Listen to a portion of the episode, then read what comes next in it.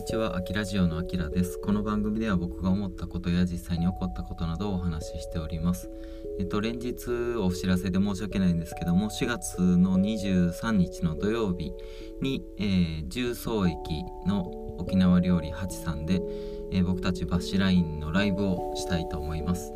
えっ、ー、と、一部が19時半からスタートとなりますので、えー、もしよかったらチケットとかないので、あの、来ていただいてチャージ料だけ、えおそらく発生すると思うので、えよかったらあの見に来てくださいということで今日はですね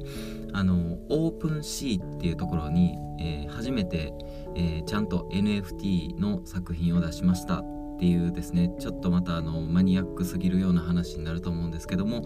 よかったら最後までお付き合いくださいということで、えーと、 OpenSeaって何かというとその NFT って呼ばれるですね非代替性トークンの、えー、作品の、えー、プラットフォームですね。えー、まあ、例えばプラットフォームって言ったら YouTube だったら、えー、動画投稿サイトっていうことで、え動画がたくさん集まってると思うんですけどもそれの、え NFT 版みたいな感じで思っていただければなと思います。でえっとまあオープンシーに出品する方法とかについては別に僕があの何か語る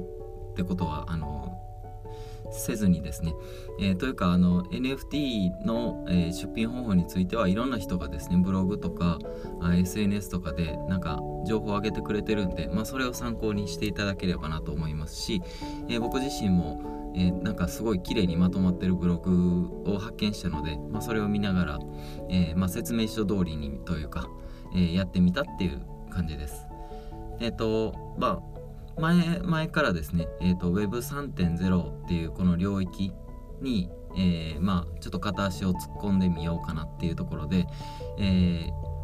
まあいろいろあの勉強というかあの調べ物とかもしたりしてます。でまあ日本の第一人第一人者というか、えー、まあ、マーケティングのところでですね、えかなり大活躍されていると思うあのイケハヤさんっていう方を筆頭にですねあの僕の聞いてる Voicyとかでもあのいろんな方がですねあとえ、ー、とカネリンさんだったかな？あのちきりんさんの名前パクったんですって言ってはった方とかもあのまあ NFT 関連の、情報発信とかをされてます。でなんで僕こういう、えー、なんか近未来というか、まあ、領域を攻めようかなと思ってるかというと、まあ、あの音楽と NFT ってかなり相性がいいみたいなんですよね。で実際に海外のアーティストの方だと、まあ、ジャスティン・ビーバーさんとか、えー、アリアナ・グランデさんとかもえっ、ー、とまあ今挙げたお二人に関してはその NFT 作品ではないんですけども、まあ、メタバースっていう空間でちょっとライブをしてみたりとかですね、えー、そういった活動をされていたりします。まあ、ざっくりえー、分類すると Web3.0 の領域で、えー、まあ、最前線で活躍されてるアーティストがなんかそういう活動をしているっていうところですね。で今ってあのまあ非接触ビジネスというかあの、まあ、人が集まってこう何かイベントをするっていうのが、まあ、やりにくい時代じゃないですか。で一応ですねあの海外もあのアメリカの方とかだと、えー通勤とかに関しては、まあ、オフィスがそのなくなったりとか、まあ、あえてコロナの時期だからもうあの出勤をなくそうみたいなことで、まあ、在宅で仕事をしている人が多いということなんですけども、えー、その他のレストランだったりとかイベントごとに関してはもうほとんど復活しているらしいです。えとはいえですね日本はあの、まあ、逆ですよね。日本だとどっちかというと、えーその出勤の時はなんかめちゃめちゃ混んでますしでかかとかといえば、えー、夜の8時以降、えー、9時以降かな？とかは、まあ、マンボウとかの関係で、えー、お酒の提供は、まあ、相変わらずできないみたいな、えところでですね、えなんかちょっと矛盾しているようなところが結構あったりするんですけども、まあ、ちょっと今回そういった話というよりかは、えそのまあ、僕が初めて NFT 作品をちょっとあのテスト的にですね、えー、 OpenSeaで、まあ、発表してみましたっていうところの話です。でえっとまあ、僕は以前からですねそのややりたい病やってしまう病みたいな感じのことをお話ししてるんですけどもなんか結構新しい領域っていうのがすごい好きでですねでえっとまあなんかすごいニッチなとかって呼ばれるとことかもかなりあの何て言うのかな。あの好きだったりします。でそのまあえっと NFT に関してはなんですけどそのまあ一般的には NFT アートって呼ばれる、えー、絵ですね。あの絵画とかのその絵あるじゃないですか。その絵を、えー、NFT 化してでそれで販売してるみたいな、えー、ところであの鉄腕アトムとか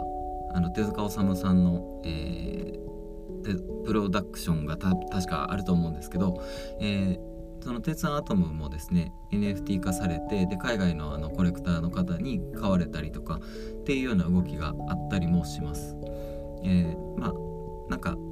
えっとあとそうそうそう最近で言うとあの Twitter あるじゃないですか。で Twitter を、えー、開くとですねなんか NFT を設定しますかみたいなって多分質問があの飛び出てくると思うんですよね。であのほとんどの人は NFT って何やねんってなって多分あのもう無視というかあのスルーしてるところだと思いますし、まあ、僕自身あの別に NFT を買ってるわけじゃないのであのまあ今んとこその設定とかはしてないです。で日本はその一応まだえっとツイッターでその実装はされてないんですよね。あのずっとされるされるって言ってますけどあのこの放送を撮ってるえー、2022年3月22日時点ではまだ、えー、実装はされてないってことなんですけどまあまあ時間の問題かなと思います。でなんか Twitter のそのプロ版みたいななんかそのちょっとお金払わないと確か NFT の設定ができなかったと思うので、えー、まあどんだけの人がねその今このなんていうんですかね、まあ、過渡期というか、まあ、黎明期みたいな時期に、えー、NFT のに参戦してるかっていうのはまあ謎なんですけども、まあ、ただ一つ言えるのがそのこういうなんか新しくなんか立ち上がる領域とかにあの、まあ、常に敏感ではいたいよねとかっては思ってたりします。あの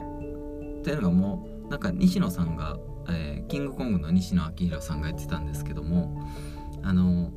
うそろそろですねあの NFT とかその DAO とか、えー、あと、まあ、Web3.0 のそういう領域とかってあの分からない人がもう圧倒的に増えてきてるっていうかあの例えばなんですけどもそのじゃあ DAO っていうのは自立分散型組織のことを言うんですけども、まあ、って言われても、まあ、何の何の話ですかってまたなると思うんですけどねそのえー、まあ、要は中堅中央集権型って呼ばれるあの今の資本主義のこの形があるじゃないですか。ま、例えば中央銀行とかあの、まあ、お金の話で言うと中央銀行があってでとあの地方銀行とか都市銀とかそういうのがあってで、えー、我々、まあ、一般市民があの、まあ、そこにお金を、まあ、入れたりとかなんだりしてるわけなんですけども、えーえー、それのですねあの最たる、まあ、例みたいなのがあのトランプ大統領がですねあのツイッターからなんか永久アカウント追放みたいなされてるんですよ。ね、あのなんでなんて思いますけど、まあ、多分あのね元アメリカの大統領ってことであのいろいろと、まあ、発言力もあるしで発言内容がちょっと過激とかっていうのもあるのかわかんないですけども、まあ、ツイッター社は、えー、トランプ氏を追放したということで、えーまあ、それってあの本来何て言うんですかね、まあ一、一ユーザーだし一庶民じゃないですかもう今は。でその人のそのアカウントを追放するっていうのは、まあ、もう完全に中央集権型というか、えーまあ、やり方がちょっとあの怖いなっていうことで、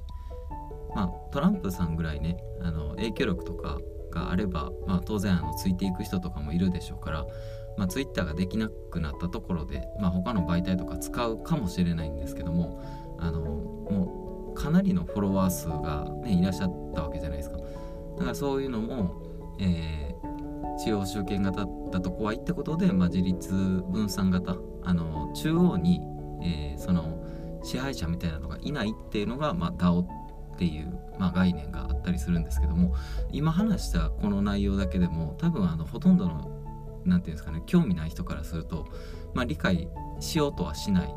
でしょうしあの、まあ、何を言ってんねやろっていうあのでお前まあ僕僕にねあのお前別にそんなんあの勉強しても興興味というか関係ないやんって思われるかもしれないんですけどもその関係ないやんで終わってたら多分あのこの先ちょっときついじゃないかなっていうのを、えキングコングの西野昭弘さんが言ってます。まあ、一応ねあのエンタメ業界っていうところにあのすごくすごくこの端っこにはありますけども首を突っ込んでいる人間としては、まあ、こういったあの最先端のあの、まあ、特にあの世界で流行ってるっていうその情報とかは、まあ、なるべくキャッチアップはしていきたいのかなって思ってたりします。はい、ということで今日もよくわからない、えー、感じの内容でございましたが、まあ、あの一応 NFT 作品を出しましたよということで、えー、お知らせでございました。最後まで聞いていただいてありがとうございました。アキラジオでした。